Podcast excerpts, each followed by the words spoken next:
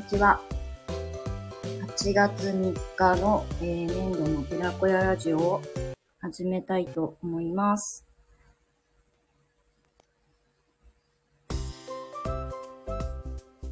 はい。えっ、と、今日も、えっ、と、レイアーティストの、えっ、と、冬香ちゃんと二人でお届けしていきたいと思います。あ、おはようございます。おはようございます。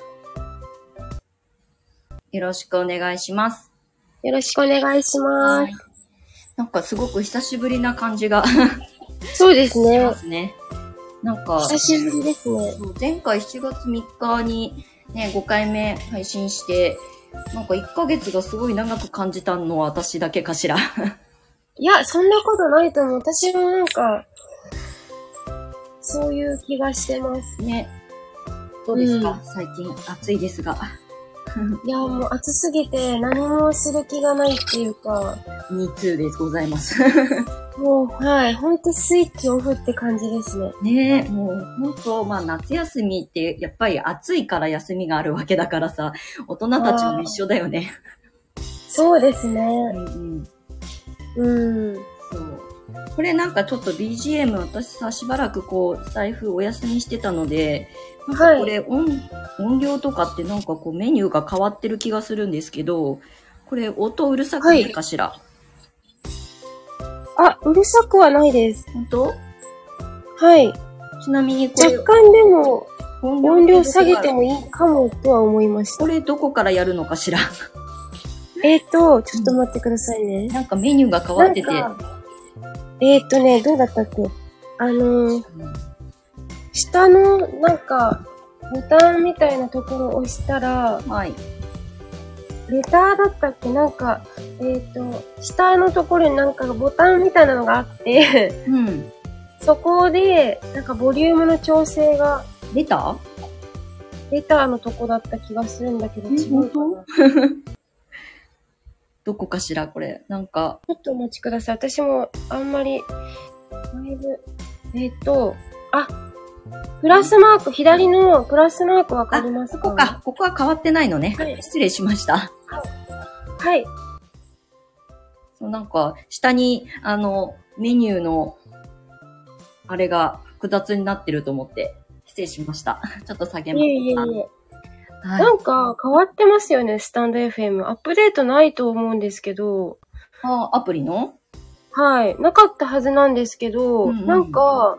あのーコメントをはい。受け取るか受け取らないか設定がライブでできるようになってる。確かに、あの、立ち上げる前にセッティングするときに、メニューはいが増えてました。ですよね。そうそうそう。ちょっとね、うんあの、しばらく 配信してなかったから、使い慣れてない、なんか初心者に戻った感じがします。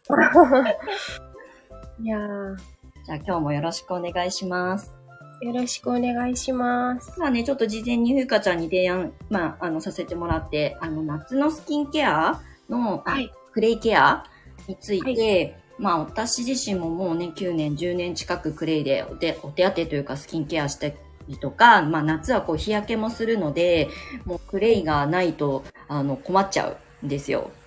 うん。そう、私あの、日焼け止めとかもほぼほぼ顔以外、ほとんど塗らないのでめんどくさくて。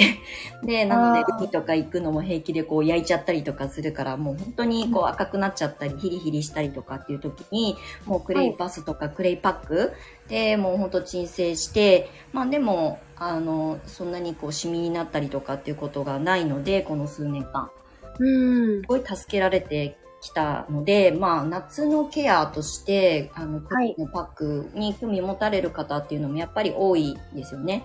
うん。なんか、ふうかちゃんの夏の、初プレイがある夏は初めてか？勉強して、あ、去年はあもう使ってたか。っか。そうですね。うん最近なんか夏のケアで、これをはみたいなのとかあります、うんと、私は、あの、クレイウォーターで、うんうん。あの、お肌にもうバシャバシャ塗るのが好きで、はい。あまりこう、細かいことはできないから、もう、被るみたいなうんうん。感じで最近は特にあの、クレイ、それとはまた違うんですけど、クレイペーストをはい。お風呂で、あの、湯船に浸かる前に、うん。あの、ほんとボディーソープとかなしで、クレイだけでこう、混ぜ混ぜその場で作って、はい。体全身に塗るのにハマってて、うんうん。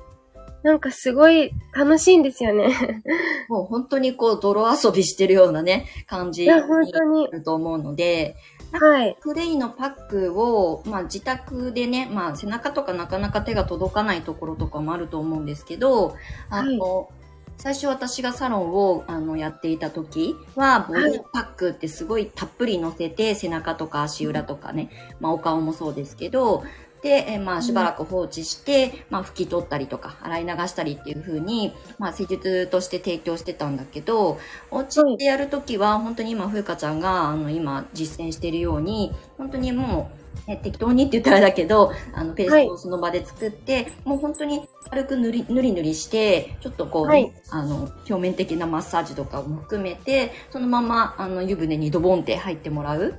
とか、はいまあシャワーとかで洗い流すっていうだけでも、本当になんかこう表面の、まあ汚れとか日焼けとかだけじゃなくて、えーはい。まあそれを日々続けて、そこにちょっとお塩とか入れとくとね、ミネラル補給が進むので、もう日常の特別なパック以外でも、まあ石鹸もいらなくなるし、使わなくても大丈夫になるから、すごいおすすめですよね。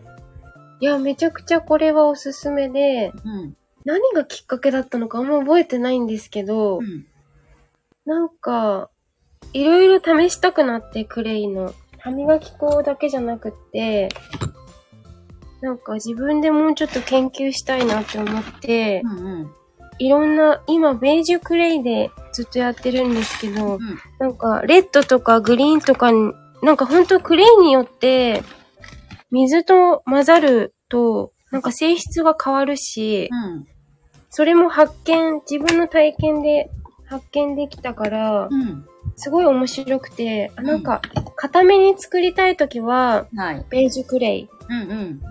で、あのなんか、トロトロ系がいいなと思ったら、レッドとかグリーンとか使ったりして、うんうん。あの、楽しいです。ます。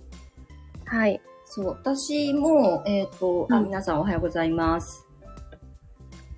おはようございます。私も、あの、クレイセラピストを目指してお勉強してた時で、はい。やっぱり講座で先生、あの、講師の先生から教えてもらう、まあ、その、えっ、と、クレイって大体まあ、1種とか2種、あの、ぎあの、こあの、クラフトを作ったりとかするときなんかは特に何種類も全色作ったりしないから、やっぱりその、お家で同じ形で、例えばクレイウォーターもクレイペーストも、全色作って自分の肌に乗せてどう違いがあるかっていうのをすごいこう実験していたので、なんかね、使い比べをしていくと、えっ、と、季節的に今のこの季節だったら何のクレイが自分の肌に合うかとか、まあ日焼けもするし、まああと乾燥？日焼けもするってことは乾燥もするので、それを補うんだったら、意外こうレッドクレイとかがね、しっとり仕上がったりとかするから、なんかね、そういう風に季節ごとに使い分けとか、夏だったらこれが正解ってわけではないけれども、そういうね、今のふうかちゃんの肌に合う、夏のふうかちゃんのお肌に合うものを見つけていくのは楽しいかなと思います。うん。うん楽しいです。うん。ねなんか本当に、なんか、生クリーム塗ってるみたいな感じ。滑らかだと気持ちいいよね。触ってるだけでやっぱり気持ちいいので、うん自分のね、手、手のひらでこうぬりぬりして、なんかそれだけでも癒されるから。いや、ほんと癒されます。うん毎日の楽しみがそれで今。うん。なんか、本当にいいですよね。そう。あの、アフリカのモロッコのガスールっていうクレイがあるじゃない？あはい。ガスールこの前初めて買ったんです。固形だけど。うんね、アフリカの人たちは、うーんと、要するに石鹸みたいなものの代わりに、クレイでこう、うん洗浄するうんうん。で、最初取り入れられてきているので、うーんと、やっぱりこう、表面の汚れだったりとか、うん。日に焼ける、ね、あの、灼熱の太陽を浴びがちなので、それをね、鎮静させながら、皮脂をよ取ったりとか、汗を取ったりとかするのに、えっ、と、使っていたのが元々の始まりだから、本当に今、うん。ふうかちゃんがお風呂に入る前に、こう、クレイでね、ぬりぬりして、あの、まあ、シャワーで洗い流しちゃってもいいけど、それだけでもちゃんと汚れが取れるっていうのは、そもそももう実証されているので、石鹸だと乾燥しちゃう人とかね、あの敏感肌の人とか、やっぱ私もそうだけど、まあ、アトピーの経験がある人とかの肌の優しいケアにも同時にできるので、すごい、やっぱり、うん。石鹸代わりに使うっていうのはすごいいいと思います。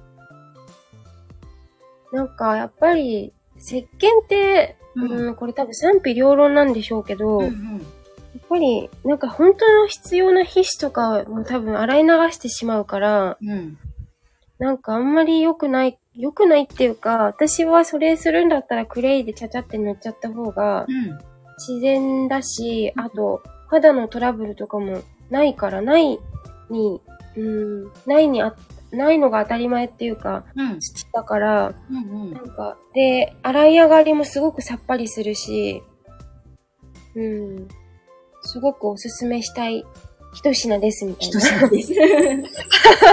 いや、でも本当、夏、こうね、暑いから湯船に浸かるのめんどくさいとか、なんかそういういろんな皆さんのあの趣味嗜好があると思うんですけど、まあそれでもね、あの、ちゃちゃっとこう、えっ、と、湯船に毎日は浸からないにしても、クレイに触れておくっていうのはすごくいいかなと思うのと、あと、あの、やっぱり、えっ、と、キメがこう整っていくから、乾燥しがちな人、まあ乾燥肌も改善されていくんだけれども、あの、本来はね、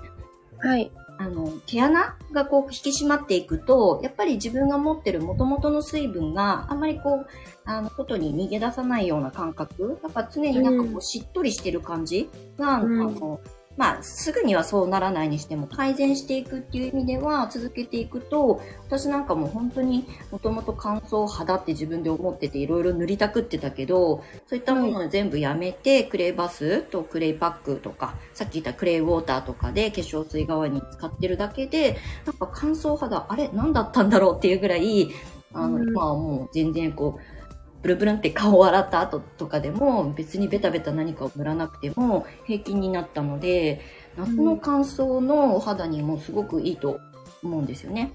うん。ん。っぱり、あとは継続ですね。マリコさんみたいに、ちゃんと、うん。まい毎日やるとか、うんできないにしても、うんまあ、定期的にきちんと継続することはやっぱり肝かなとは思いますね。うんあの、一回きりで、あ、いいや、じゃなくって、なんか何回もす積み重ねるうん。と、変化がやっぱりついてきやすいっていうか、そう。まあ、お肌の周期があって、細胞の、はいえっ、と、入れ替わる周期っていうのは、まあ、えっ、と、28日は最低でも必要って言われてるし、あの、年が重なっていくとね、年齢が重なっていくと、新陳代謝がどうやったって落ちていくので、落ちがちなので、やっぱり細胞がこう全部入れ替わる、肌の時期がどんどんやっぱり伸びるので、本当に1ヶ月以上はやっぱりこうあのコツコツと続けていく。で、あとはもう3ヶ月とか4ヶ月とか続けていくと、まあ間隔を空けて取り入れたとしても、あの肌のね、細胞自体がこう入れ替わっていけば、そういううんお肌だったり、トラブルが起きてるお肌とかの改善には絶対役に立つと思うので、やっぱり継続は力なりじゃないけど、大事だよね。そうですね。うんなんか、クレイだけじゃなくて全部か、そうかな、みたいな。うんうん。そう。あと、はい私もさっきその、ふゆかちゃんがクレイウォーター、こう、ローション代わりにバシャバシャ使うっていうお話してたと思うんだけど、はいあの、私は結構日焼けした後に、うんあの、コットン、クレイパックもやるんだけど、あの、コットンに湿らす、染み込ませたクレイウォーターで、本当にこう、パックするみたいな。うーん。リングとパックしてしばらく置いておく。はい。っていうのをすぐね、あの、あの、ペースト塗ったりとか、あの、すぐお風呂に入れるとかだったら、まだ違うケア、あの、クレイバスとかで違うケアができるんだけど、すぐにははい、それがね、あの、できない状況だと、あの、クレイウォーターをね、こう染み込ませる、はい。コットンパックがすごいおすすめなのと、私は結構海辺とか、あの、に行くとき、あの、こう、直射日光当たるようなところでこう日焼けとかするときなんかは、もうペットボトルとかに、あの、まあ、ペットボトルじゃなくてもいいんだけど、その水筒とかでもいいので、そこの中にもうジャブジャブ使える量を持ってって、日焼けしながらバシャバシャやるとか、うーん。なんかこう、最小限に、こう、ま、真っ赤になっちゃう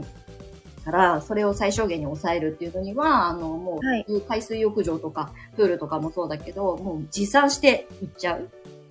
ああ、持参して。うん。ええー、すごい。だから、この間はちょっと持っていくの忘れ、海にこの間行って、もう結構黒くなってるんですけど、あの、クレイのその時はね、ペーストを持ってきました。だからちょっとヒリヒリするなと思ったらそこに塗っておくとかね。で、そのまま海で洗い流しちゃうっていう。はい。そう。だからそうやってね、あの、アウトドアで、あの、肌ってどうしても焼けがちなので、海に限らずね。っていう時は、はい本当にね、外に行く時に持ち出しやすい形も覚えておくと、その海辺もそうだし、アウトドアだと、例えばキャンプとか行った時に虫に刺されるとかっていうトラブルってね、あの、ありがちだと思うので、そういった時もね、結構そうクレーウォーター、あの、一時ケアとしてはすごく使い勝手がいいから、皆さんにおすすめです。私。アウトドアに。はい。うん。そう。あと、パウダーをね、持ってく、すると、ちょっとした、こうんう、切り傷とかね、外でこう、例えばキャンプとかやってたりとか、そう手切っちゃったとか、なんかぶつけたとかね、あの、赤みが出ちゃったとかっていう時にも、ちょっと応急処置として使えるから、うんうん。確かにアウトドア、家だけのケアじゃなくて、外でもこう気軽に使えるし、はい。別に何かティッシュがないと使えないとか、あの、ね、うん水場がないとできないっていう形だけじゃないので、結構ね、クレヨンとかをうん、持ち出すのはすごいおすすめでございます。うん。うん。気持ちいいしね、別に日焼けじゃなくても、ああ、なんか暑いなっていう時に、こう、例えばスプレー容器に入れて持ち歩けば、シュッシュってその場で、ね、あの、ミストみたいに使えるし、うん。そう。汗ばんだところもシュッシュってやって、ちょっとこう、ピタピタってこう、肌にな、あの、染み込ませるように馴染ませると、なんかなんかすっきりするので、はい。気分転換にもなるし。そうですよね。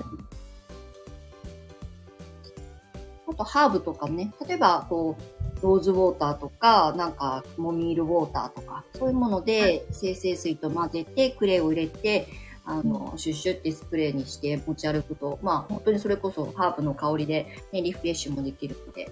うんうん。そう。なんかユーカリとか入れても、うんうん。虫除けにもなるかもしれないであすね。そうね。うん。ティーツリーとかミント、はあの、ペパーミントとかもね、あの、虫除けになったりするので、ハッカーだとちょっと強いかもしれないから、ミント系がいいかもしれない。うーん。そう、だから夏は結構メイクポーチとかをね、カバンに入れて持ち歩くときは、そういう携帯用のちっちゃいスプレーとかに入れて、クレイウォーターを外で使うっていうのを結構私も、まあ、最近うちにずっといるからあれだけど、外に出かける時間が長い時なんかは、夏場は結構持ち歩いてたりします。ううんん。ほんといろいろ使えますよね。うん。まあ、クレイウォーターは本当になんか別にね、あの、肌に馴染んじゃえば拭き取る必要もないから、本当に本当に。外でっていうことを考えるとすごい使いやすい。うん。うん。あと、多分これ私、あの、クレイセラピストの講座の中で皆さんにお伝えしたと思うんですけど、あの、クレイジェルっていうね、クラフト手作りの、まあ、混ぜ混ぜするだけですけど、ジェルとクレイを混ぜてクレイジェルって作る講座があったじゃない？いました。んうん。で、あのクレイジェルもそうやって虫刺されとか、例えば夏だとね、こう、あの、大きめの、なんかこう、ハチとかにね、刺されたりとかすると大変、まあ、それはす病院行ってちょっと毒抜きしてもらった方がいいかもしれないけど、その後の二次ケアとかでね、クレイジェルをたっぷり乗せて、本当にお手当として使うんだよっていう使い方をね、まあ、テキストに載ってる通りお伝えしたんだけど、あの、はい。なかなかね、こう、小さいお子さんがいるところ、お家だと、やっぱりそういうものって結構活躍頻度が高いかもしれないけど、私みたいにこう、自分一人のケアってなってくると、まあなんかクレイジェルの、なんか、活用頻度がどんどん、なんかこう、あんまりこう、使わない形の結構代表格だったんだけど、それをね、はいあの作ったはいいけどなかなか減らないから、ね、あの、捨てるのはもったいないしと思って、えっと、洗顔フォームの代わりはい。に、えっと、まあ、ジェルだからこう、気持ちいいし、こう、ゆるゆる、こう、お顔の上にのあの乗せて、こう、くるくるくるくるやって、で、洗い流すっていうのを、まあ、やった時に、まあ、夏場は本当にき、あの、毛穴がキュッと引き締まる感じはい。そう。で、夏はね、どうしても汗かいて起きるから、普段私は他の季節はさっきのクレイウォーターで拭き取りみたいな、あの、うん洗顔に今しちゃってるんだけど、夏場はやっぱりベタベタするから、クレイジェルで洗顔。で、冷やしとくとすごい冷たくて気持ちいいので、うん朝起きた時の蒸し暑い時にすごいクレイジェル、ちょっとあの冷やしめ、冷やした感じのやつを使って洗い流すのすごいおすすめです。うー。うんん。ね、さっきふうかちゃんが石鹸で洗うすぎちゃうと皮脂がね、取れ、取りすぎちゃって乾燥とかっていう話もしてたじゃない？で、クレイジェルも、あの、吸着力はクレイ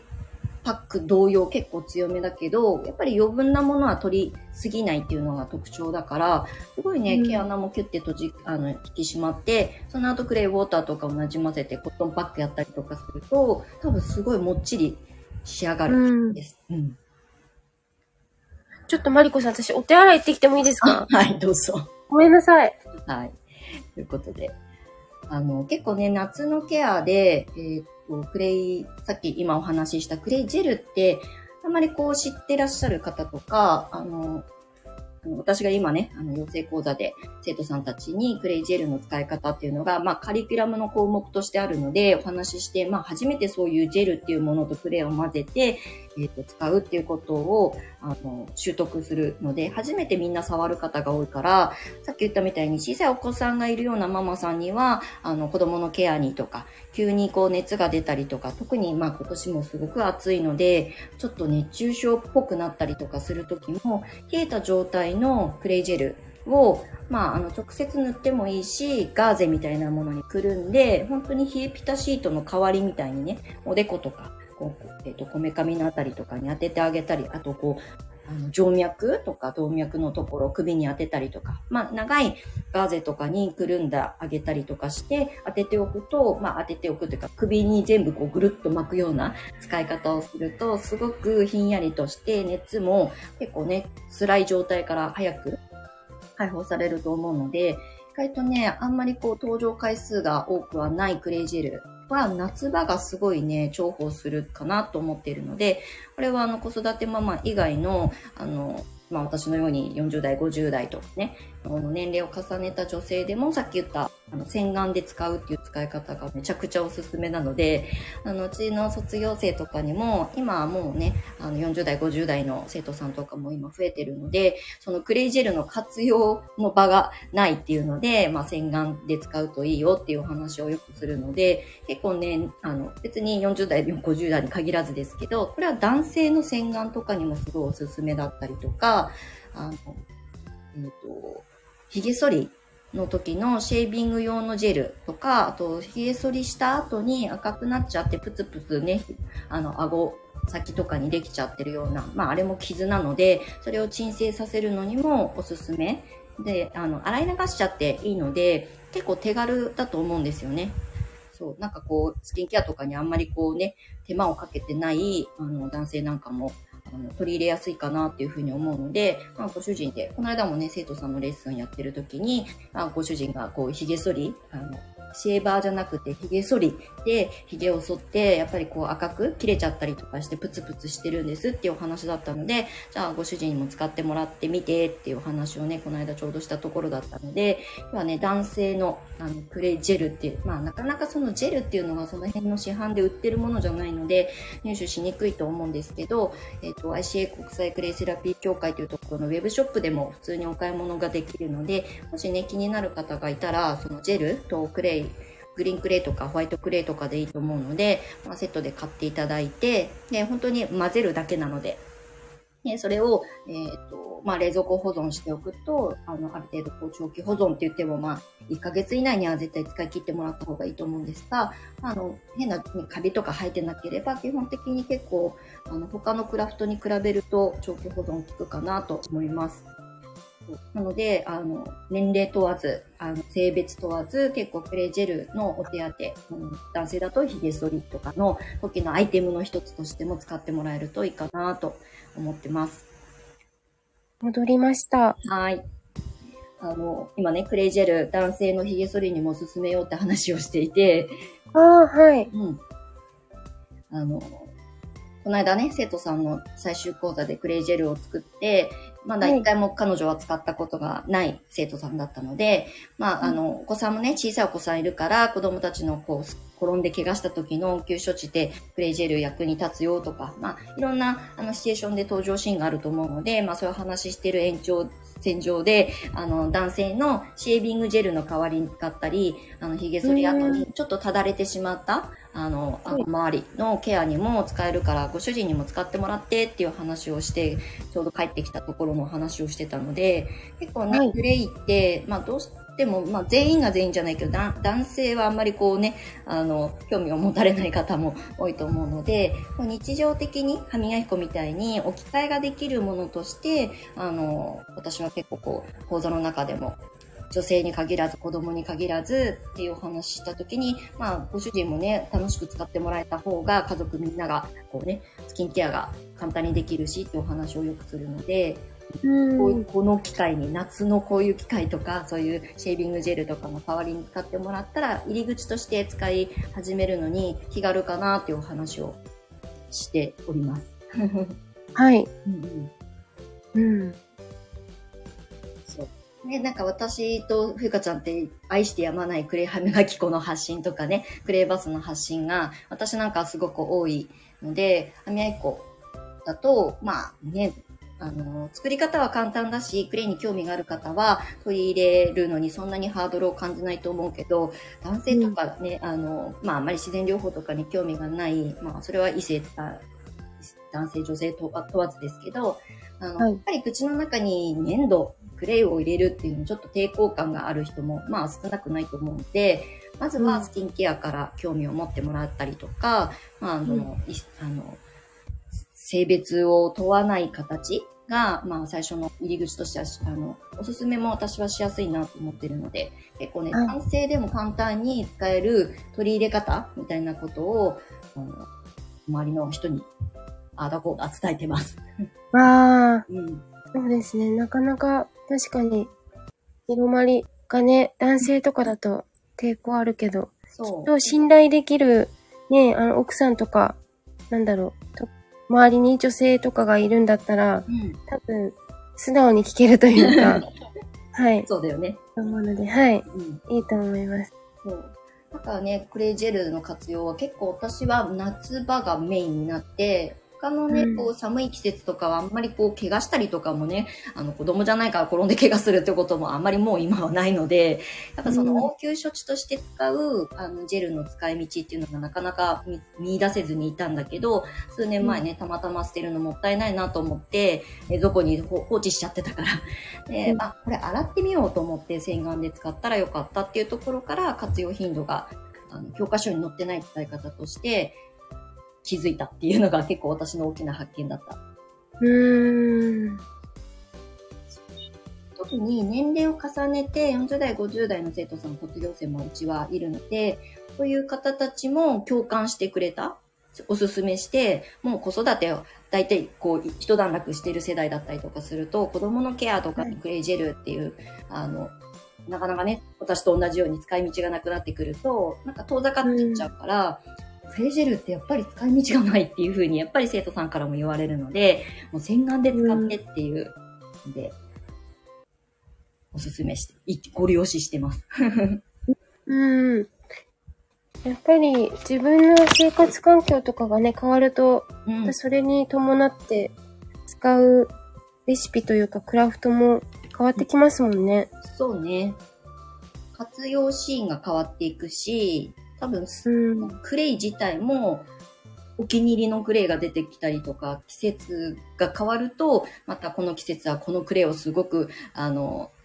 リピートしやすいとかね、っていうことが傾向として分かってくると、うん、本当に、あの、クレイも何種類もやっぱりこう、世の中には存在しているので、選ぶ楽しみだったりとか、はい、自分の肌とちゃんと相談するとか、うん、体の状態と相談して、どのクレイを使ったら心地よく使えるかっていう風に、なんかそういうのも楽しんでもらえたらいいなってうん。やっぱりいろいろ試して、うん。自分の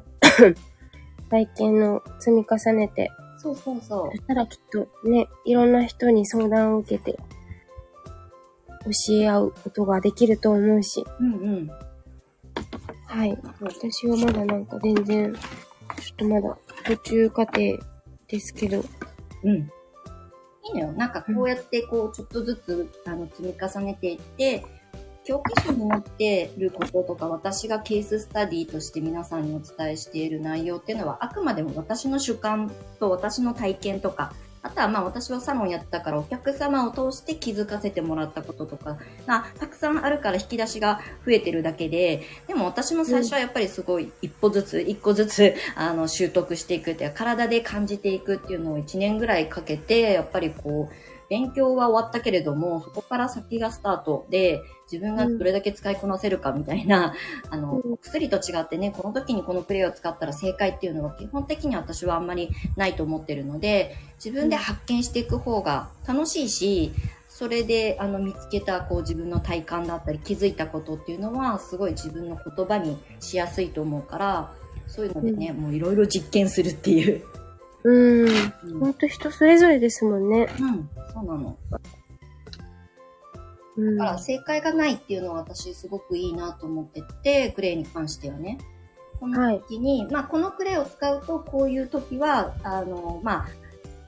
ね、癒えていくのが早いよとか、こういろんなこう体の悩みとかが解消されやすいよっていう、一応こう基準みたいなベースはあるけれども、そうじゃなきゃいけないっていうのがなかったのが、すごく私は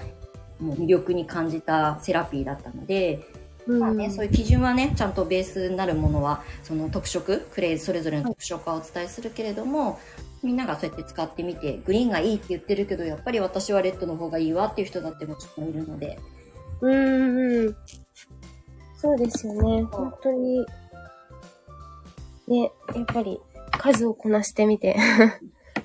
見えてくるものがあるかな。そう。まあなんかこれは別にプレイに限らず自分のお気に入りを見つけると、すごい好きになるとそれをずっと愛用するじゃない？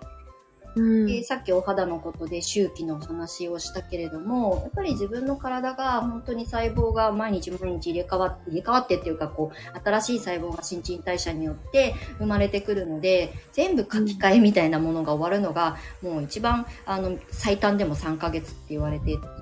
まあ、年齢重なると新陳代謝が落ちるからもっと時間かかっちゃうけど、うん。ってことは最低は3ヶ月は、あの、続け、体質改善とかね、あの、うん、お肌の改善とかに向き合うんだったら3ヶ月ぐらいはやっぱり続けていくってことがすごく大事になってくるから、これは体の仕組みだからね。使っていた、ふうかちゃんが一回使ってなんか違うっていうんじゃなくて、あの、続けていくのにはどうやったらどのクレイが私に合うかなっていう風に見つけに行く作業みたいなことをねしてお気に入りを見つけると心地よく使えるからなんかね気づかないうちにそれが当たり前の習慣になっていく。うん。で、気づいたらななんか肌の調子が良くなってたとか、体が疲れやすかったんだけど、すごい楽になったとかっていう、うん、後から気づくことがたくさんあると思うので、やっぱり続ける、8ヶ月とか続けてみて、それでももうなんか、合わないわとか面白くないわって いうことが気に入らなければやめればいいので、そういう最初のね、継続しやすい、あの、形とか選び方ってすごく大事だなと思って。うん。うん、あと、私結構、さっきジェルの話で、小さいお子さんとかだと、はい、あの、急な発熱とかあったりとか、あとは夏場だと今年もめちゃくちゃ暑いから、なんか外歩いてるだけでぼーっとする。熱中症もうちょっと一歩手前みたいな、なんかクラクラするみたいな時なんかも、もちろん涼しいとこにはまず避難して、まあ、あの、ミネラルたっぷりお塩とか舐めたりとかして、まあ、ちょっと落ち着いた状態で、はい、ただ頭がとうとぼーっとするなとか熱っぽいなっていう時は、あの、冷えピタシートの代わりに、あの、クレイジェルをね、使うこともできるよってお話をしてて、私結構、あの、汗もすごいかくし、あの、エアコンをあんまり家ではガンガンかけたりしないので、暑いんだよねいやー、もう、本当に暑い。で、そのガーゼに、ちょっと長めのガーゼに、クレイジェルをくるんで、首に巻く、冷やした状態のクレイジェルを首に巻くと、本当に、ふわーって、ヒヤーっとしてすごい気持ちいいので、まあ、寝る時とかも結構おすすめかも。寝苦しい夜。えー、うん。オイルジェル？オイルジェルだっけ、うん、クレイジェルか。そう。ああ。直接塗ってもいいんだけど、やっぱりこう洋服着てる状態とかだとね、ジェルくっついちゃったりとかして、拭き取ったり洗い流したりが面倒だと思うから、そういう時は、なんかお家でこう、キッチン立ってね、料理とか使ってる時って結構火使うから暑かったりするし、お掃除とかする時も、私なんか汗びしょびしょでいつも掃除してるから、なんかそういうにちょっと首に巻いておくと、あの、特別、あ、もう乾いたなと思っても、あの、ちょっと熱が結構取れたなっていう、あの、感覚になったら外せばいいだけなので、結構すごい手軽なんだよね、うん、使い方として。それいいですね。うん。これめっちゃおすすめなので、夏場はほんとクレイジェルを、あの、ちょっと大きめの、あの、ガラス瓶とか、あの、に、あの、作りだめして冷蔵庫にキンキンに冷やして置いておくとすぐ使えるから、はい、おすすめです。あの冷冷蔵庫に保存しておくと。ちゃんと密閉されてると、あの匂いを吸い込んだり、冷蔵庫の匂いを吸い込んだり、うん、まあカビが生えちゃったりとかっていうのは防げると思うので、そうピシッと閉めて保存しておくと、はい、ちょっとしたあの暑さの対策にも役に立つ。うんうん、これちょっとやってみてほしいかも。こう首に巻くとか、脇の下に当てておくとね。うん。うんうんジェル。確かに、私もジェルちょっとご無沙汰してますって感じになってるから。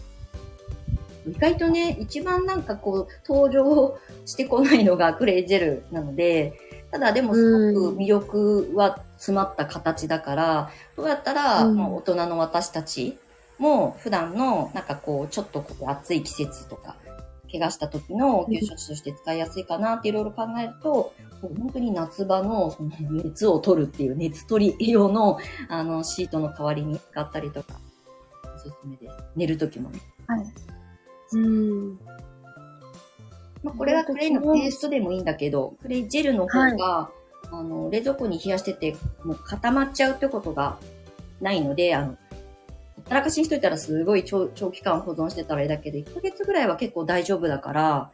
うん、で、ペーストとかだと水分が揮発しちゃうとカピカピになっちゃうけど、クレイジェルはね、そういうことがなくて、あの、ちゃんと乾燥しない状態で密閉されてれば、あの、状態が変わらないまんま保存が効くので、うんうんうん。作り置きが。作り置きが割としやすい。しやすい。そう。えー、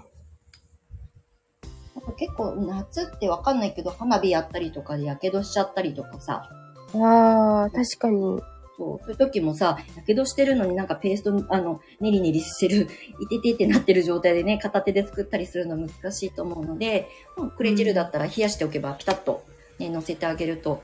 処置になるので。うん。うんうん夏場めっちゃあの活躍する形かも。ああ、そっか。夏大活躍のジェルですね。そう。季節限定になっちゃうけどね、私なんかは。確かに。うんうん。そうなんですよ。でもなんかそうやって季節に自分の取り入れやすいお気に入りの形を見つけていくのも、クレイはいろんな使い方ができるから楽しいなって改めてもう10分くらいずっとね、うん、あの、私は泥いじりしてますけど、あの、うん、本当にね、毎年毎年気づくことが増えていくから面白いと、今も。へー。うん。最近はほら、お塩とかをね、すごい私は皆さんにもおすすめしてるし、まあ、ふうかちゃんもそうだけどさ、そのクレープお塩を混ぜて使うっていうペーストだったりとか、私は頭皮もクレーパック、うん、もう夏場も本当に頭皮も日焼けするから、あの、シャンプーの代わりに私は頭皮パックをめちゃくちゃするんですけど、その時にナッを入れた頭皮パックすると、頭皮もね、一枚の皮なので、ここにおね、マッサージしたりとかしながら、こう、リフトアップとかにもつながるから、頭皮パックめちゃくちゃ皆さんにおすすめなんですけど、うん。ね、日焼け？頭皮ってみ意外と気づかないところで日焼けしてたり、帽子ちゃんと被ってればあれなんだけど、私帽子とか被らずに出てっちゃったりとかするので、は頭がじんじんとこう熱かったりとかするからい。、うーん。ね、なんか、シャンプーするより頭皮マッサージの方がいいって聞きますもんね。そうそうそう。やっぱり。やっぱね、あの、髪の毛ってもう生えてきてるものは、あとは抜けるだけなので、うん。大事なのは毛穴の汚れがきちんと取れてること。で、はい髪の毛もたくさんこうね、あの、元気な状態で生やしていくことに、オイルがうんミネラルってとっても大事だから、うん。頭皮にこう、すり込んで、揉み込んで、ミネラルを届ける。まあ、汚れももちろんね、吸着してくれるから、頭皮の汚れとか汗とかね、ちゃんとはいきれいに洗い流してくれるけれども、やっぱ頭皮にあの揉み込むっていうのすっごい大事。うーん。うんうん夏は本当頭皮パック。私はもう海とか行って帰ってきたらもうお風呂にちょね、もちろん入る、しあの、ジャリジャリだからお風呂に入ってシャワーで洗い流してってやるけど、必ず頭皮パックもセット。まあね、放置しちゃうと、ね、皮膚がめくれてきちゃったりとかね、む、むけちゃったりとかするので、やっぱりね、うん本当にすぐ処置するっていうのは、あの、お手当として、自然療法の、まあ、取り入れ方として、すごく大事なポイントかなと思ってるので、なんか手軽にできる方がいいし、そうですね。うん。手間がかかるものはどうしても継続、私もすごいズボロな人間だから、やっぱり簡単じゃないと続かないし、シンプルじゃないと飽きちゃうし、なんか目つぶっててもできるぐらいのレベルのものの方が私はいいなと思ってるから、本当にシンプルなことしかやらないけど、でも、うんおかげでちゃんとケアができてるから、すごい助かってます。同じです。そう、ズボラ人間にはクレイセラピーはめちゃくちゃおすすめだよね。うん。なんかそのキャッチコピーかもしれないですね。そうね。ズ、ズボラの人たち。なまあ、やっぱりさ、なんかうちに来てくれる生徒さんとかも、まあ、クレイに興味があってね、お勉強しに来てくれて、私が皆さんにお伝えするクラフトのレシピってめちゃくちゃ水とクレイとか、オイルとクレイだけとか、すごいシンプルなレシピしか最初教えてないんだよね。なんでかっていうと、はい私が複雑にすればするほど自分が続かないっていうのが分かってるから、それをどんどんそぎ落としてシンプルにして、皆さんにお伝えしてるんだけど、やっぱりみんな同じなんだよね。なんか難しくなると続かないんですっていう。うん。い世の中にはズボラな人がこんだけいるんだっていう。やー、なんかいろいろ複雑なことやってきたんでしょうね、みんな。そうね。きっといろんなものをこう、詰め合わせることがすごく良しとされていると思うんだよね。食べ物に対しても。だけど、例えば1日3食は実は食べ過ぎだっていうことも分かってる人たちには分かってるだろうから、どんどんそれをこう、そぎ落としていく。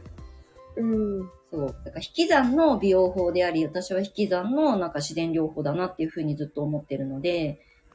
プラスプラスするんじゃなくてね。はい。うん。そうするとズボラさんにも すごい喜んでもらえるかなと思ってるので、うん。まあ